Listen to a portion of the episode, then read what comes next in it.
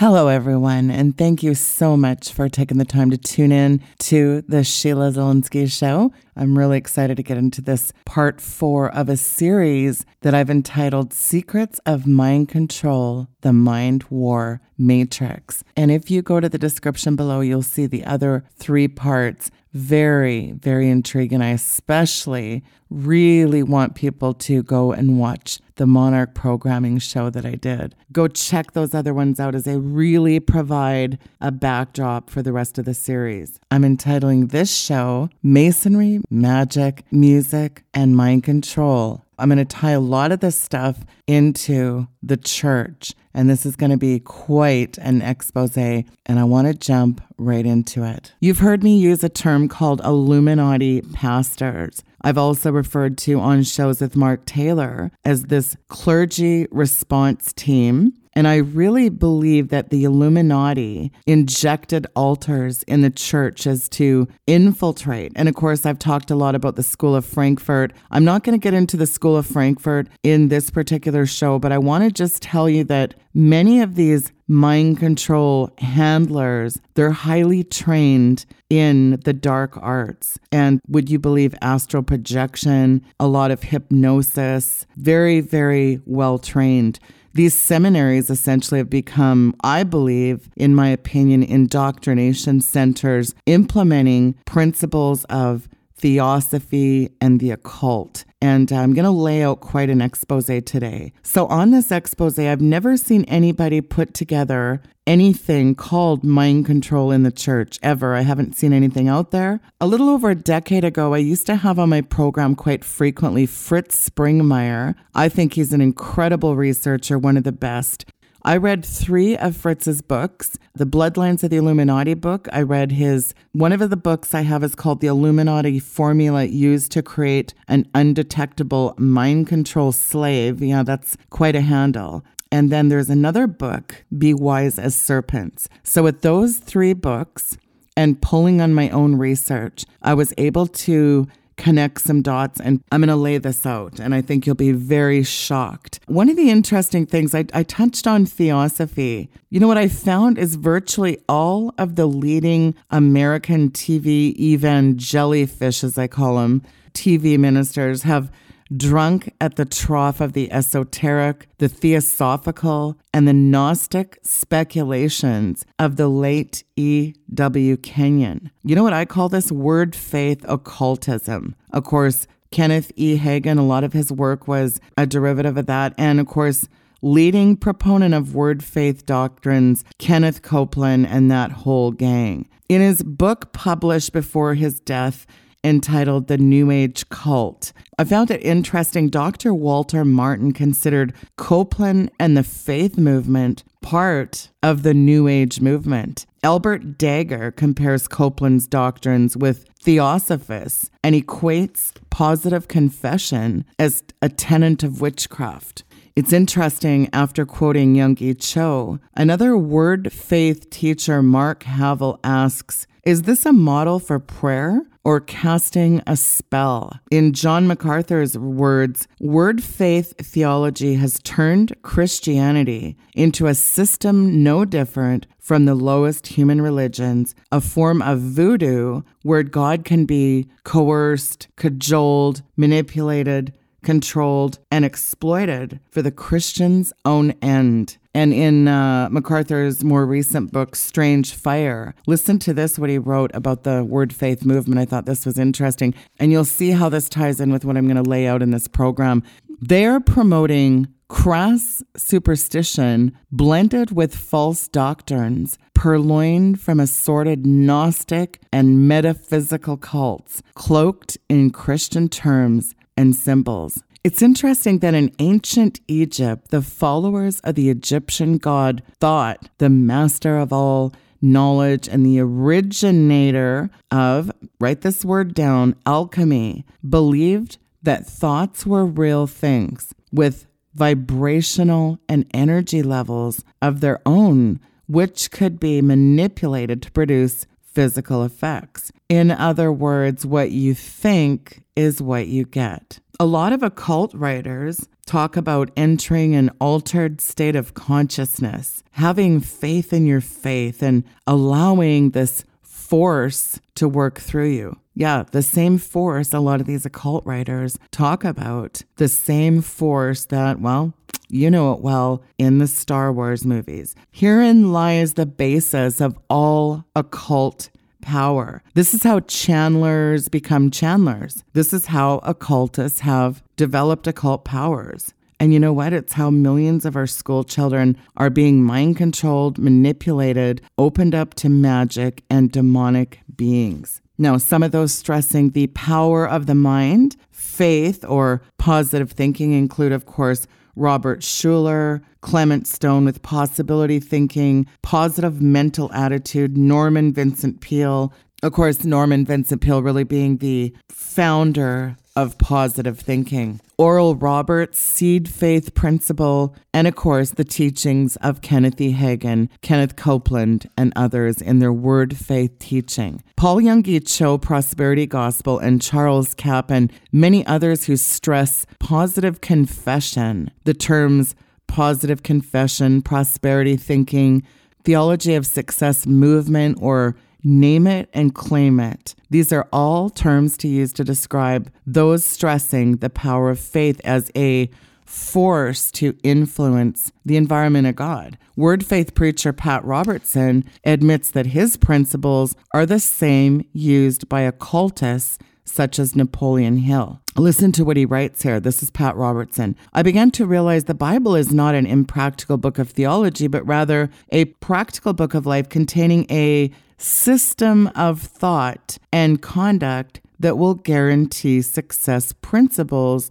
so universal they might be considered to be laws. Such people as Napoleon Hill, who wrote Think and Grow Rich, have gleaned only a few of the truths of the kingdom of God and they wrap it in metaphysical principles. Now, frighteningly, Napoleon Hill, the high level occultist who learned his metaphysical principle from demons who came to him from the spirit world, posing as masters of a temple of wisdom. So Peale, Schuller, Robertson, Hagin, Roberts, Copeland, and all these others. Now, I'm just talking right now about evangelicals, sort of these mega preachers. They've brought into the church ancient occultism as part of the signs and wonders and prosperity movement foretold for the last days. Folks, there are disturbingly strong parallels in them with Rosicrucianism, theosophy, including the Alice Bailey teachings I've talked so much about, Madame Helena Blavatsky, even the Russian occultist George Gurdjieff. Robertson's law of reciprocity sounds amazingly like George Gurdjieff's law of reciprocal maintenance. Try to deny that. We're talking here about metaphysics. This is what E.W. Kenyon, the forefather of faith theology, wrote. We are dealing with the basic laws of man's being, the great spiritual laws that govern the unseen forces of life. In that statement, Kenyon is espousing deism, the metaphysical worldview that the universe is governed by impersonal spiritual laws rather than a personal sovereign God. Many of these plants in the church are simply mind controlled altars who have been satanically abused and taught in the dark arts. They've been trained as soldiers. These alternate personalities, I believe, are part of a deliberate plan by Satan to have slaves in the end time satanic army. I'm going to show you a lot of witchcraft, sorcery, spells, hypnotism, and how this all ties in to mind control, handlers in the church, and the use of religious fronts. Folks, these high level Illuminati wizard pastors, as I call them, they're warlocks. They're trained in spells, incantations, mind binding, and mind control. Again, I really lay out the monarch programming in video number three. A great deal of monarch programming and creating these mind control slaves are done under three major covers. They're, they're like fronts religious fronts, the front of national security and the military, and of course, the entertainment field, the music industry, and Hollywood. These religious fronts were popular for centuries, especially when groups like the Jesuits, the Assassins, and other groups held immense power. Religious fronts are still being used, such as JZ Knight, Elizabeth Clare Prophet's Cut Church, the Church of Scientology, the Charismatic Movement. Of course, we see ones from the past Jim Jones and Jonestown and David Koresh's group. Billy Ray Moore's Lord's Chapel is entirely a mind control operation. And in this show, I'm not going to get into the Catholic Church. That is an entire whole show unto itself. But again, these are mind controlled operations. There is a non denomination Pentecostal church in southern Washington whose entire membership is Satanists under mind control. Various overseas missionary groups are covers for the CIA and mind control.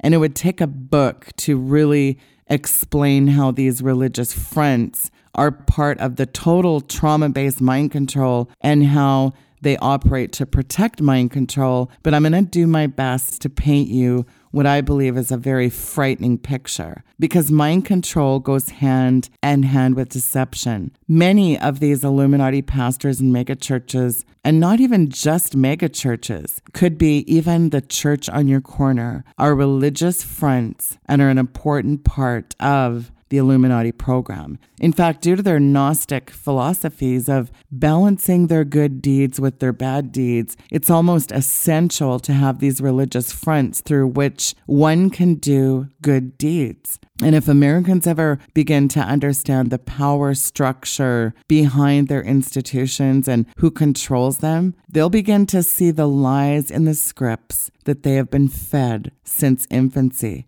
I'm talking cradle to grave. Now, one of the guys I'm going to bring up that might be a shocker for people, of course, now he's passed away, but I want to talk here a little bit about Billy Graham because a lot of people think that Billy Graham was a great man of God. I mean, here's a guy that stood beside each of the presidents and the Pope. The Illuminati doesn't just program individuals, they program whole nations. The public has been duped into believing in an image. Now, in the case of Billy Graham, again, Christians believe in this television image that he portrays. But is it for real? You'll begin to see the extent of how America's institutions have been corrupted by mind control. Because you know what's frightening? Nearly all the Christian churches worldwide in many activities as the NCC, the Billy Graham Crusades, the Promise Keepers, the Christian churches, the Orthodox, the Catholic, the Protestant, and the non denominationals can be considered one institution. The infiltration and control of the Christian religion has been one of the easiest tasks of the Illuminati.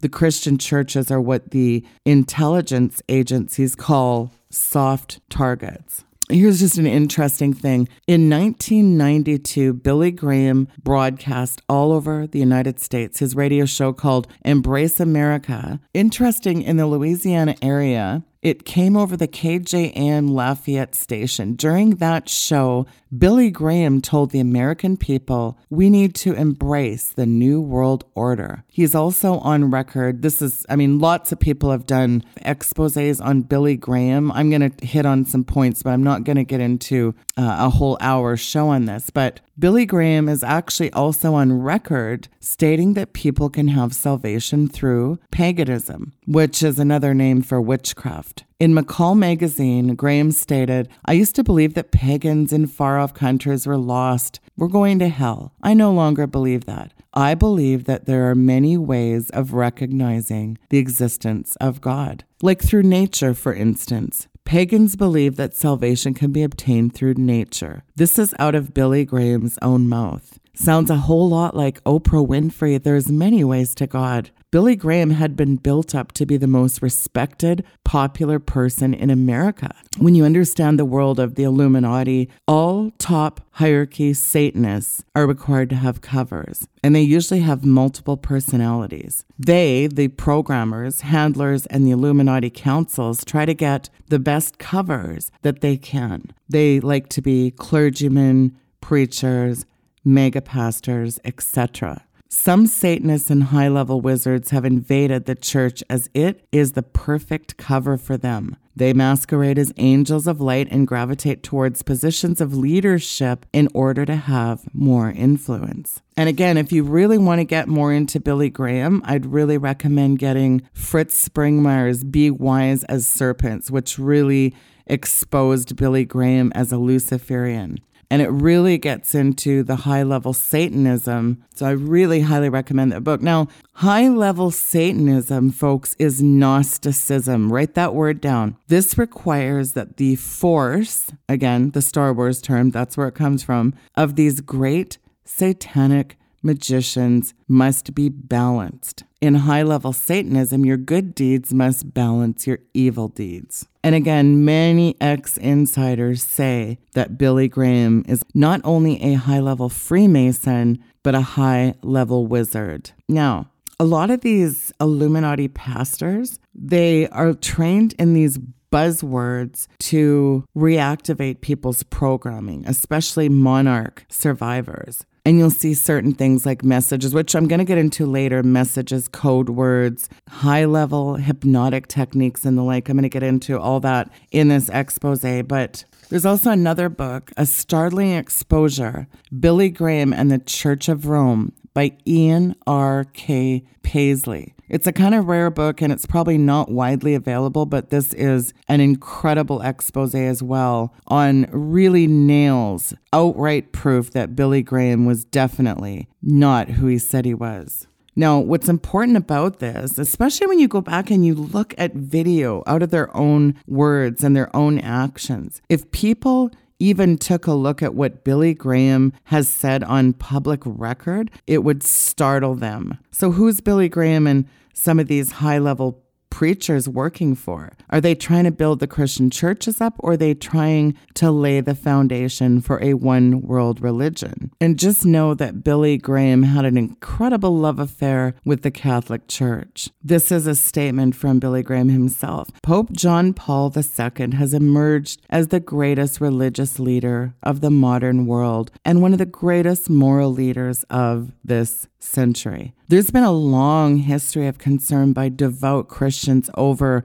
Billy Graham and a lot of dissatisfaction among conservative Christians towards him, but the controlled media, they don't report those concerns. You don't realize the extent of the concerns. Billy Graham deviates from scripture. He's on public record supporting homosexuality, abortion, his disbelief in a literal hell, his support and practice of infant baptism to save children, his support for the Catholic Church's worship of Mary, but he calls himself a Protestant. He's repeatedly praised infidels and apostates as great Christians. He wouldn't challenge the idea that the Bible is mythology when directly questioned, but the deception goes way, way beyond that. What's frightening to me is Billy Graham's public endorsements of the World Council of Churches and the National Council of Churches, his consistent attendance at the World Council of Churches meetings, his support of the Pope and the Catholic Church, which is the largest Christian religion and one of the pillars of the New Age One World religious body being set up. Billy Graham did more than anyone in the world to bring about the One World Harlot Church, and he did did more than anyone to unite all the Christian groups into one organization. The fact that the NCC and the WCC give him thumbs up is really frightening. And many of the insiders that worked for the Crusades, they said a great majority of the people that came forward to receive Christ were then sent to Catholic and extremely liberal churches. In fact, none on record were even sent to solid Bible believing churches. And this is recorded in the Catholic Catholic Standard and Times, July 16, 1998. The Catholic paper reported that 2,800 Catholics responded to Billy Graham's call to make decisions for Christ in the Philadelphia Crusade and referred to about 250 parishes. People that came forward were sent to Jewish synagogues and New Age churches. And surprisingly, many, many of the Crusades were sponsored by the Catholic Church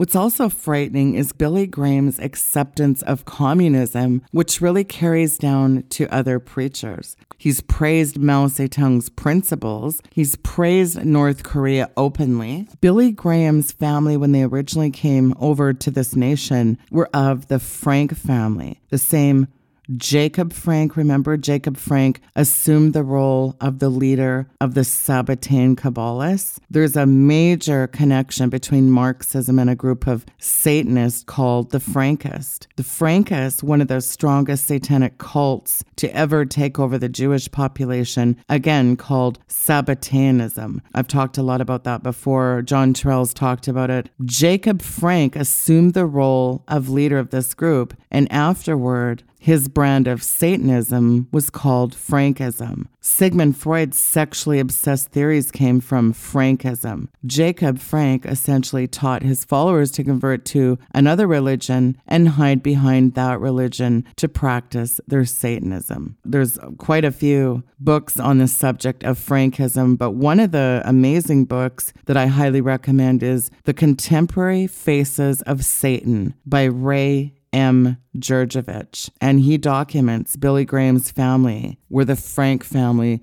but they changed their name to Graham, a Scottish name. And several other independent researchers discovered that Billy Graham's heritage was the Jewish Frank family. And wasn't it fascinating that Graham had very strong relationships with Jewish leaders and Jewish Christian ministries, the messianic movements. In fact, I saw a clip years ago where Graham actually said, and I wish I could find this clip, he said, The Jews are a special chosen group. They don't need to come to Christ. Graham has assured Jewish leaders that he is against converting Jews to Christianity. And again, some more of this is also documented in be Wise as Serpents by Fritz Springmeier. I'd highly recommend people get that book. Now, in this book, also, Fritz really lays out proof positive how Billy Graham is a 33rd degree Mason. To progress up the ranks in Satanism, you have to go through Freemasonry. Freemasonry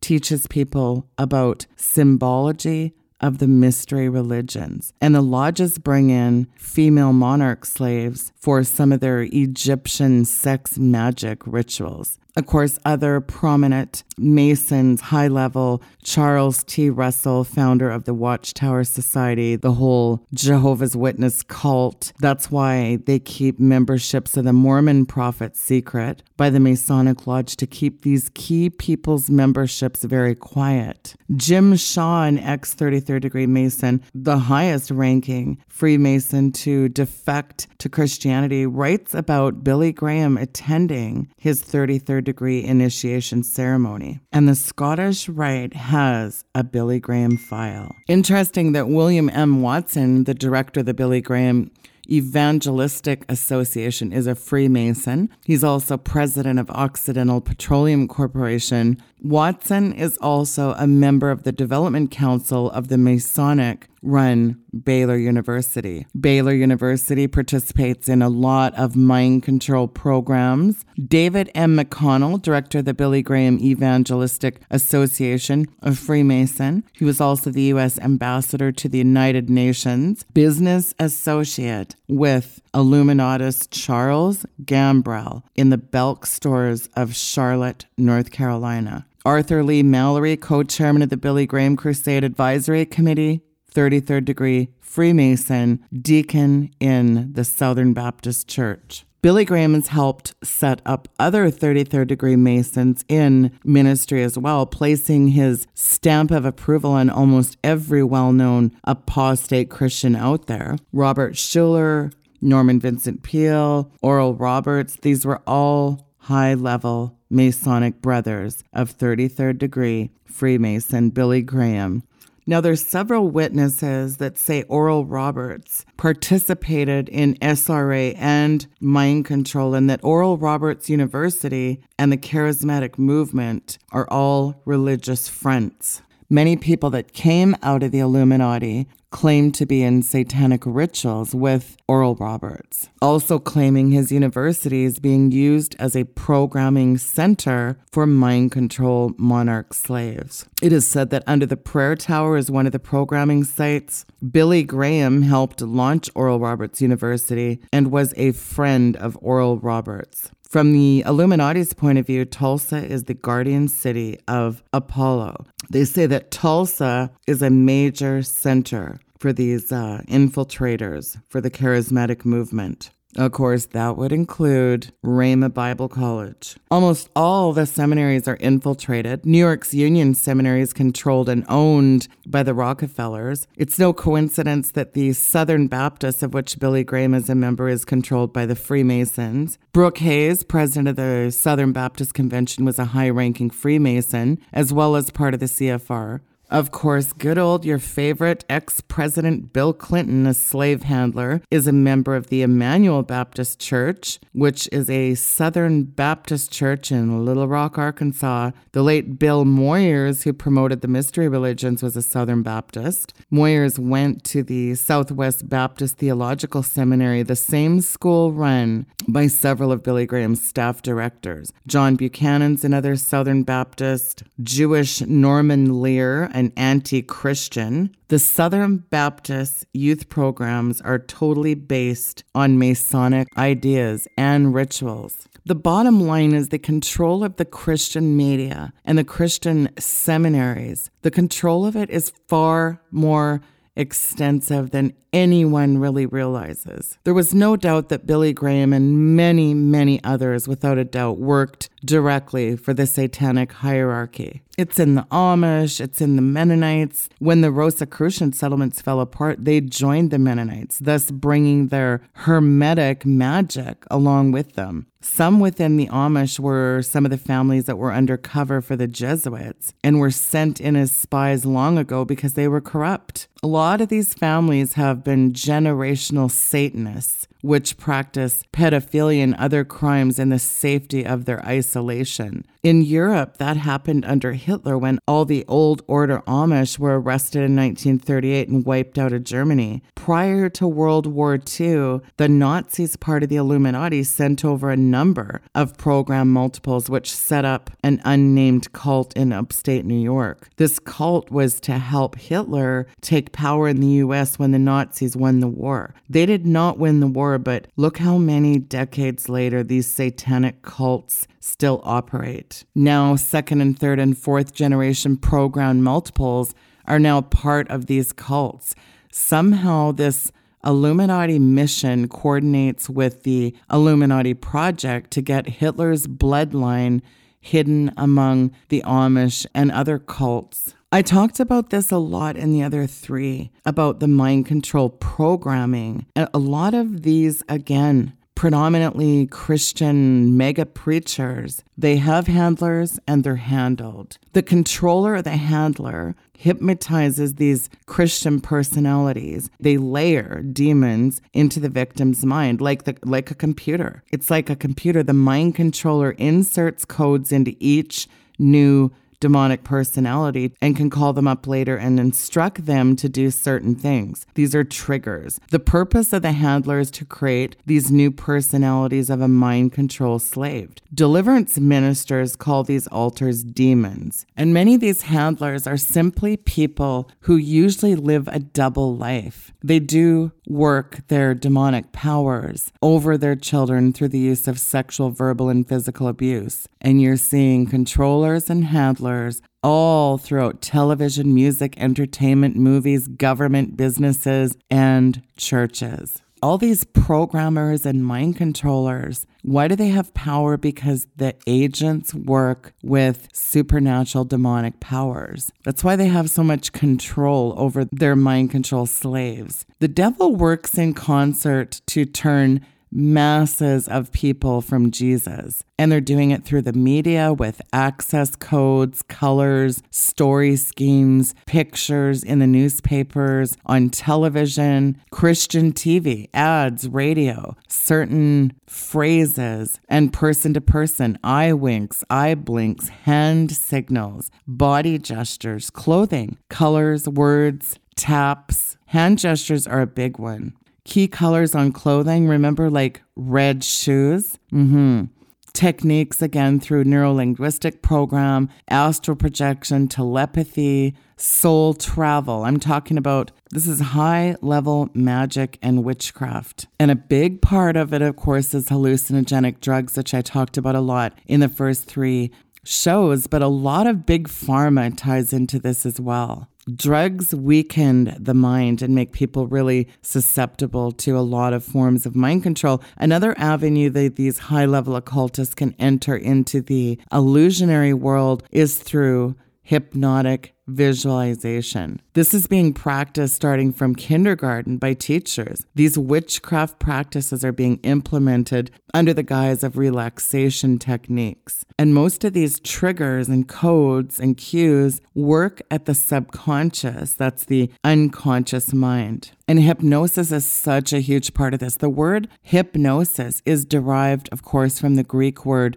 hypnos, meaning sleep. Hypnotism is a means of bringing on an artificial state of sleep or a state of reduced consciousness while one is awake. The hypnotized person comes under the will and the bidding of the hypnotizer. So your will is essentially neutralized. Your will and your control is subjugated to the will of the hypnotizer. Putting oneself in a hypnotic state is very dangerous. You're yielding yourself completely over your mind, your body, yield it over to another person. Yet hypnosis is nothing new. It's been used for thousands of years by witch doctors and shamans, spirit mediums alike. It's a very powerful tool for the occult. How do they get in touch with the spiritual realm quickly? Well, hypnosis, drugs, meditation, and visualization, which puts people in a trance. This is where familiar spirits tie into these past life regression scenarios where people actually think that hypnosis works.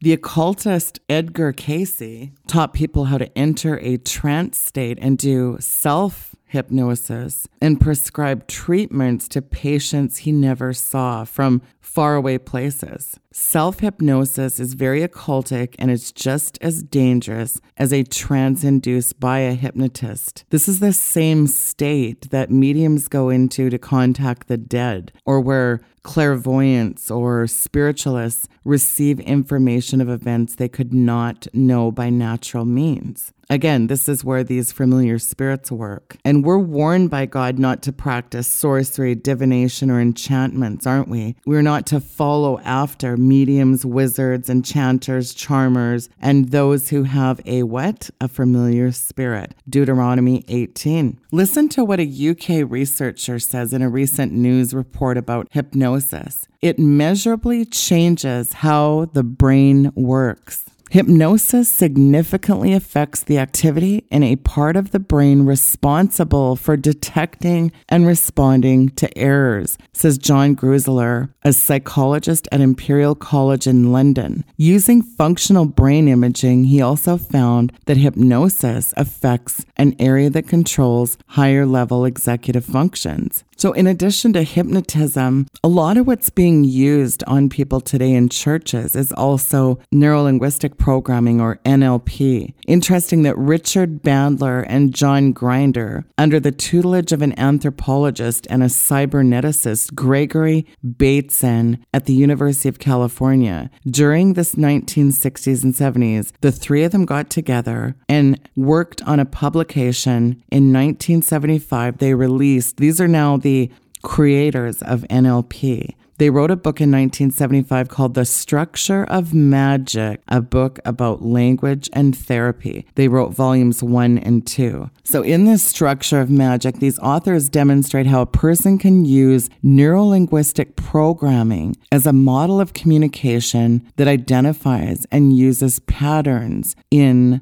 the thought process that influenced people's verbal and nonverbal behavior. So, how did Bandler and Grinder get together and produce this so called marvel? Well, at the time, John Grinder had become a significant contributor to the field of transformational grammar itself. Now, Bandler, who was studying mathematics and computer sciences, had a genius for hearing patterns. These were mathematical and musical patterns. What he was recognizing while he would listen to speakers and rock and roll music with another ear, he was detecting patterns the structure of magic dealt with how words work in the human consciousness, how meaning becomes transformed from one level to another in linguistics, and how people process information in their heads using pattern and syntax through sensory systems. In other words, visual, sights, auditory, which are sounds,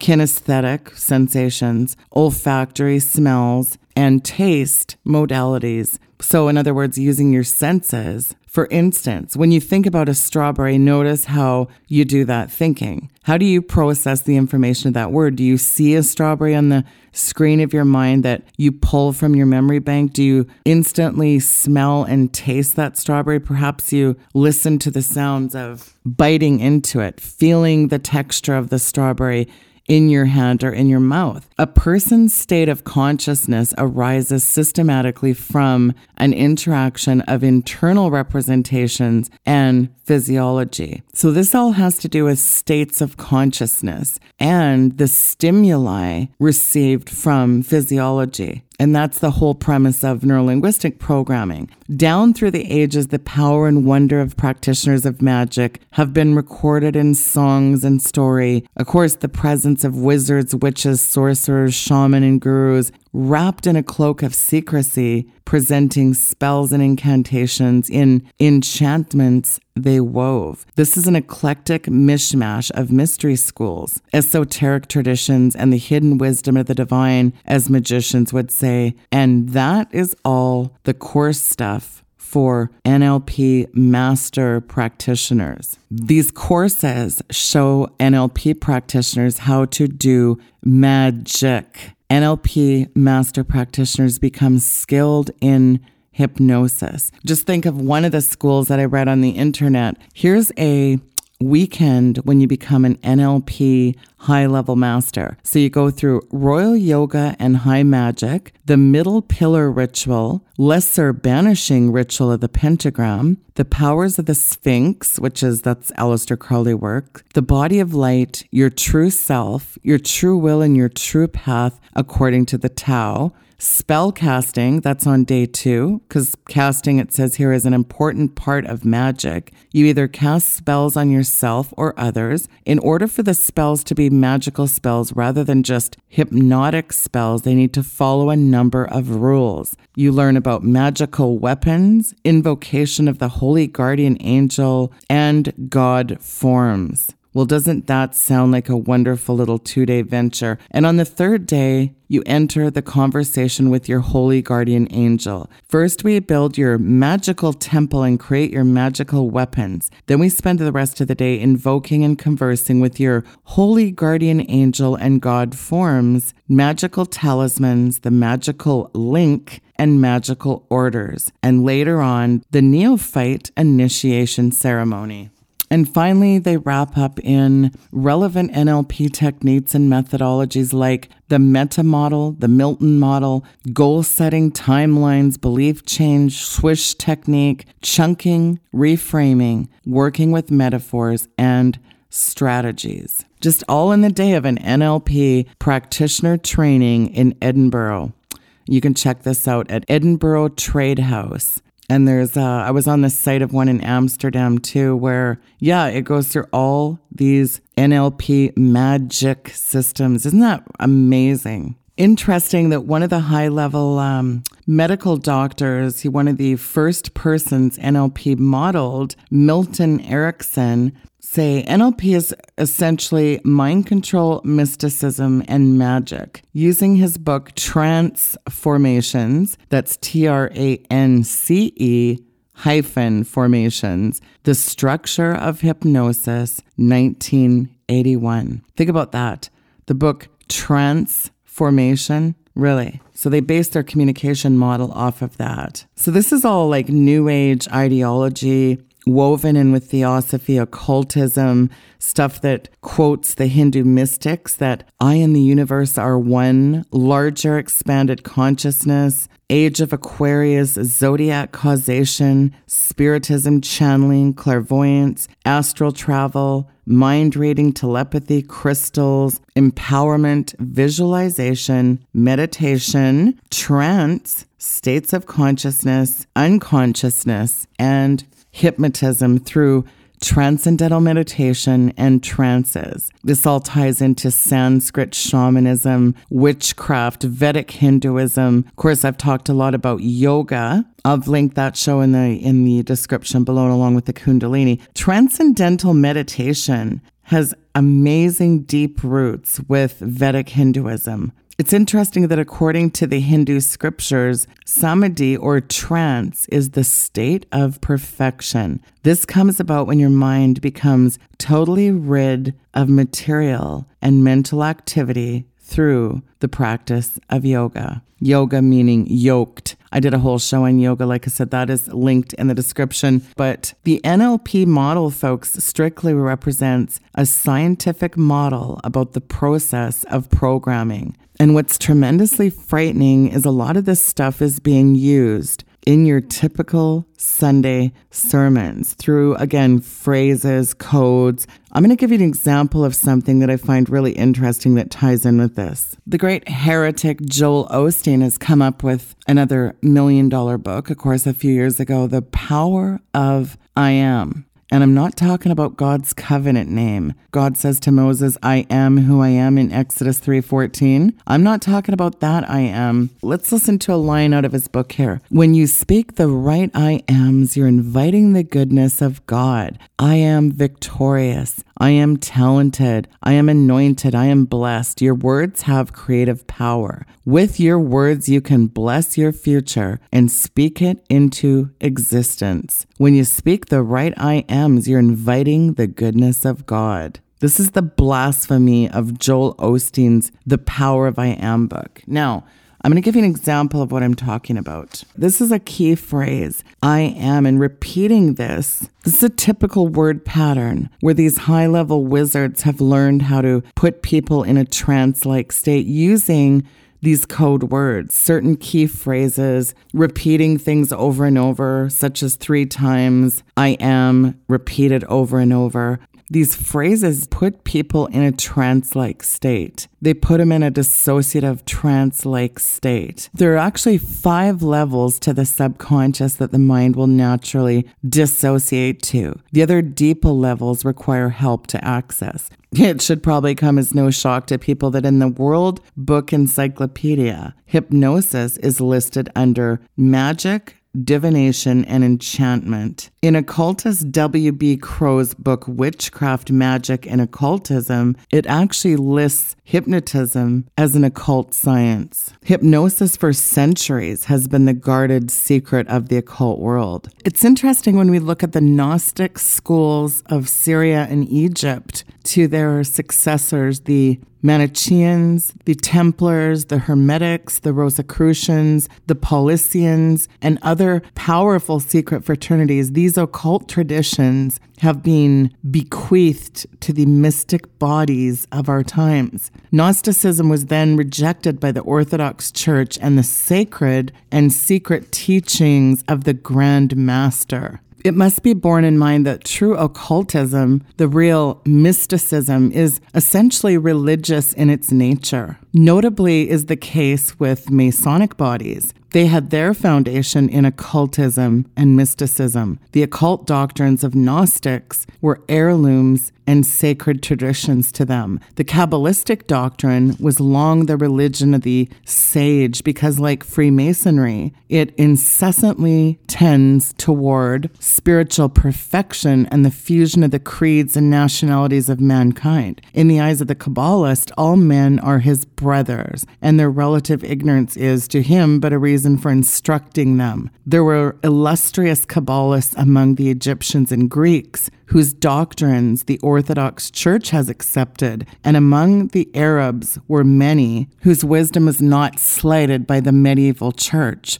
Though Masonry is identical with the ancient mysteries, Upon leaving Egypt, the mysteries were modified by the habits of the different nations among whom they were introduced. They said that Kabbalah embodied a noble philosophy. It taught the doctrine of the unity of God, the art of knowing and explaining the essence and operations of a supreme being, of spiritual powers and natural forces, and of determining their action by symbolic figures, such as also the arrangement of the alphabet. This is the important point of this, folks. Masonry is identical to the ancient mystery religions. Masonry is claimed to be the pagan mystery religions by Masons themselves. Manly P. Hall, 33rd degree Mason, was an important theosophical leader. Member of Theosophy, as I touched on before, he could really pack the audiences in when he spoke to their groups. So many Anglo American Masons studied Theosophy. Theosophic books are placed in Masonic libraries. Theosophy is another way to describe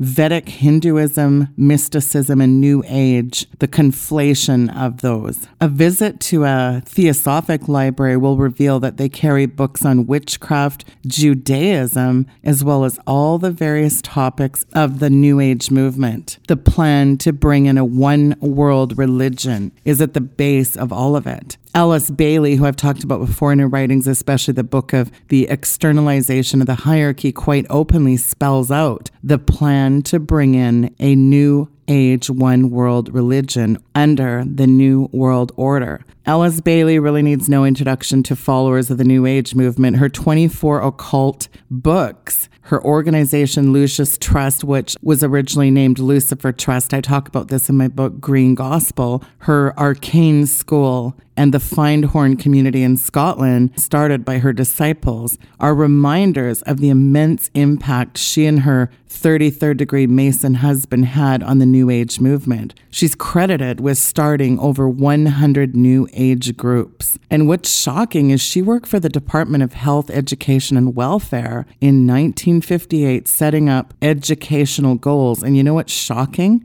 Her writings are still used in some of the new Globalism 2000 curriculum, already implemented in a lot of areas across the United States in the public schools. Alice Bailey started the Arcane School to teach New Age disciples the principles of the plan to bring in the New World Order. The Arcane School is located in Europe and America and is headquartered in New York City. Her writings were given to her by the same Great White Brotherhood that Masons like Manly P. Hall say direct masonry. That is again the Great White Brotherhood. Other New Age leaders, for instance, Elizabeth Clare Prophet in her book, The Great White Brotherhood in the Culture, History, and Religion of America, also believed the Great White Brotherhood has been controlling religion. Various Rosicrucians claim to be guided by the Great White Brotherhood too. According to Alice Bailey, the Masonic movement will be the religion of the new system. Benjamin Creme, another big New Age leader, also believes Freemasonry with a revitalized Christian church will be the religion of the New Age. Lola Davis, another New Age leader, also sees Freemasonry, if you look at her book Dark Secrets of the New Age, page 273, Freemasonry will be the New Age religion. Alice Bailey wrote in 1957 The Masonic movement is the custodian of the law. It is home of the mysteries and the seat of initiation. It holds in its symbolism the ritual of deity, and the way of salvation is pictorially preserved in its work. It is far more a cult organization than can be realized and is intended to be, now, this is again her words, the training school for the coming advanced occultists. Now, here's an interesting phrase that she writes When the new universal religion has sway and the nature of esotericism is understood, will be the utilization of the Masonic organism and the church organism as initiating centers. There, the reader has it. The universal churches of the one world religion, such as the universal churches, the Baha'i, the mysteries of the Masons, and the occult, are not disunited. And that right there comes from one of the most powerful New Age leaders in the recent past. One main Rosicrucian group calls itself the Church of Illumination. Interesting, early in the 1930s, now I'm going back to when I was talking about I Am. Remember the I Am with Joel Osteen. I want to go back to that for a minute because in the 1930s, a couple named Edna and Guy Ballard received illumination, so they said, and they started the I Am movement. The St. Germain Press publishes items such as the monthly periodical, The Voice of the I Am. Guy borrows much of his ideas from Alice Bailey, the Rosicrucians, and the Masons. Mark and Elizabeth Clare Prophet began as a spin off of the I Am movement in the late 1950s. In 1958, they started Summit University to train initiates of their Church Universal and Triumphant. CUT. The I Am movement and the Church Universal and Triumphant are nearly identical in beliefs. Elizabeth Clare Prophet's fraternity of keepers of the flame, as she calls her initiates, learn such things as astrology, crystals, white magic, Hinduism, reincarnation, karma meditation. They learn about chakra points, how to decree. Remember the I am, how to dress, and how to become divine at Summit University. And many of the things contained in Joel Osteen's book are straight out of Elizabeth Clare Prophet's writings. Episcopalian clergymen have also been very active in theosophical groups. Alice Bailey, who took over the leadership in the 1920s, had taught in the Episcopalian Church and was married to an Episcopal rector.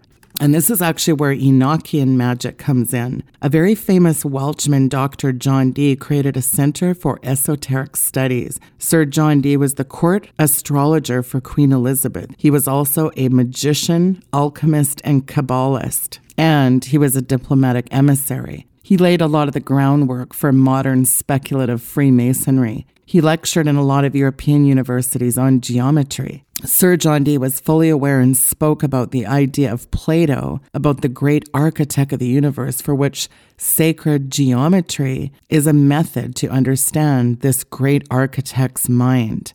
John Dee is credited for founding a type of magic with a K called Enochian magic. Practitioners of magic often spell magic with a K, uh, just like Aleister Crowley, who we'll get into later. Sir John Dee believed he could conjure up angels, and he was convinced that the angels he conjured up with magic were not demons. He believed he was descended from the tribe of Dan and that the Queen of England and him were related to the Brutus and the city of Troy. He also associated himself intensely with the King Arthur legends and his belief that England had a destiny to rule rule the world. This expansion was based on the belief that Elizabeth was descended from King Arthur, who was supposedly also a descendant of Troy, which had been settled by the tribe of Dan, and that the queen had a religious duty to conquer the world. It's believed that in the 16th century, Dee received a vision of a vast universal religion. A good portion of the Christian Kabbalists in Europe at that time were converted Jews. Dee was very influential with his secret son, Sir Francis Bacon. Sir Francis Bacon, of course, a high level Rosicrucian and Freemason, he was dubbed the father of modern science, but behind his public veneer lay dark secrets. He believed that secret knowledge is the source of true power. And you know what? It's no wonder that he claimed to have access to such secret knowledge, which by his admission was acquired by intercourse with demons. He was a master Kabbalist. Of course, the Kabbalah being the Jewish branch of the ancient mystery schools of secret esoteric knowledge. What is its prime objective? Is the perfection and deification of man. It's Luciferianism. Man is a god or can become God. And again, Francis Bacon was the protege of this notorious wizard John Dee, who I said was the close friend and advisor to Queen Elizabeth, and the architect of a new brand of sorcery he called Enochian angel magic. Dee was also a prominent figure in the Order of the Rose and Cross, and most likely the Order's Grand Master before passing the torch over to Francis Bacon. Both Dee and Bacon shared the conviction that the legendary Empire of Atlantis would rise again in the very land now called the United States of America. With the guidance of non human intelligence. In fact, Francis Bacon wrote a book entitled New Atlantis and published it in 1627. He said the New Atlantis represents utopian Christian society ruled by a pagan philosophic priesthood. And again, this all ties in with the fact that the Luciferians' endeavor is to reinstitute the golden age, the old age, and enthrone their philosopher king, Satan. And many of these ascended masters that all these occultists have plugged into, they keep talking about man needing to create a one world government and a one world religion. This new period, often called the Golden Age, technology and New Age spiritual philosophy are combined to establish a paradise new world. This is talked about in the Book of Knowledge, The Keys of Enoch by J. J. Hurtak. H U R T A K. Another New Age Bible given by the Spirit God to Michael Matheson warns that man will be severely punished unless mankind organizes into a one world government by the year 2000. Matheson titled his 442 page Bible, The New American Bible. Now, one famous New Age leader was murdered for revealing too much about the New Age movement. His book, entitled Inside the New Age Nightmare, tells the story of someone who left his channeling when he realized he was serving demons. Randall Baer reveals that Satan and his demons were the spirit guides of the New Age. Public channeling, he said, is mass hypnosis through speech cadence, orchestrated body and hand movements, voice inflections, and invisible demonic powers that fill the room. The spirit weaves a hypnotic web of rainbow gilded infiltration. And he really ousted all the Freemasonic things that were weaving themselves into the church. According to the Illuminati, Masonic, and other sources, the Illuminati were white magicians. The Masonic leaders believed they continue to guide mankind as the Great White Brotherhood. When it comes to Freemasonry, interesting that Fred Franz, before joining the Watchtower Society, had studied to be a Presbyterian minister. In 1913, while Charles Taze Russell was still considered the faithful and wise servant, Fred Franz joined and had played a great role in the formation of the Watchtower's theology during Rutherford's time. Fred Franz gives his Masonic membership away when he translates Hosea 12:14, the Hebrew word Adonai or Lord, he translates it as Grand Master. The word Adonai is literally Lord. It is a single word that simply calls for a direct, straightforward translation as Lord.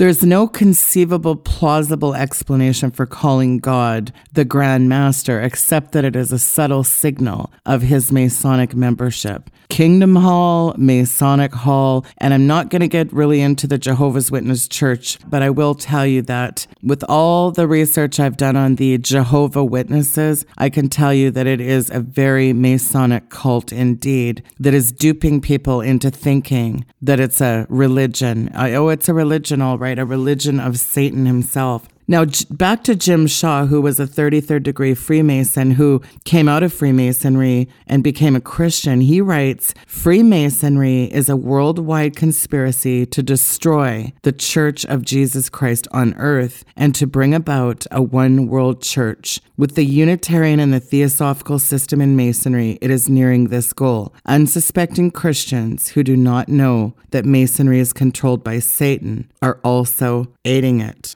What was once satanic is now scientific. Hypnotism, spirit guides, mind control being the corner of ritual abuse, the key element in the subjugation and silencing of its victims. These have been part of the occult's mind control programs and are now scientific and becoming an integral part of modern society. Other occult beliefs, such as evolution, are being made the foundation of many of the arts and scientists. Step by step, the satanic plan for world domination is being carried out. Satanic mind control is achieved through an elaborate system of brainwashing, programming, indoctrination, hypnosis, and the various uses of mind altering drugs. The purpose of the mind control is to compel its victims to keep the secret of their abuse to conform to the beliefs and behaviors of the cult and to become functioning members who serve the cult by carrying out the directives of its leaders without being detected within society at large. It's interesting that the 33rd degree Mason Franz Anton Mesmer, for where we get mesmerize, he was an Austrian physician and Freemason whose method of magnetic healing was based on alchemy and the development of hypnotherapy, putting people in a trance. Did you know that you can alter your state of consciousness using sound. Hypnotherapy, mesmerizing, trances, it also ties into music. Let's talk about for a minute binaural beats.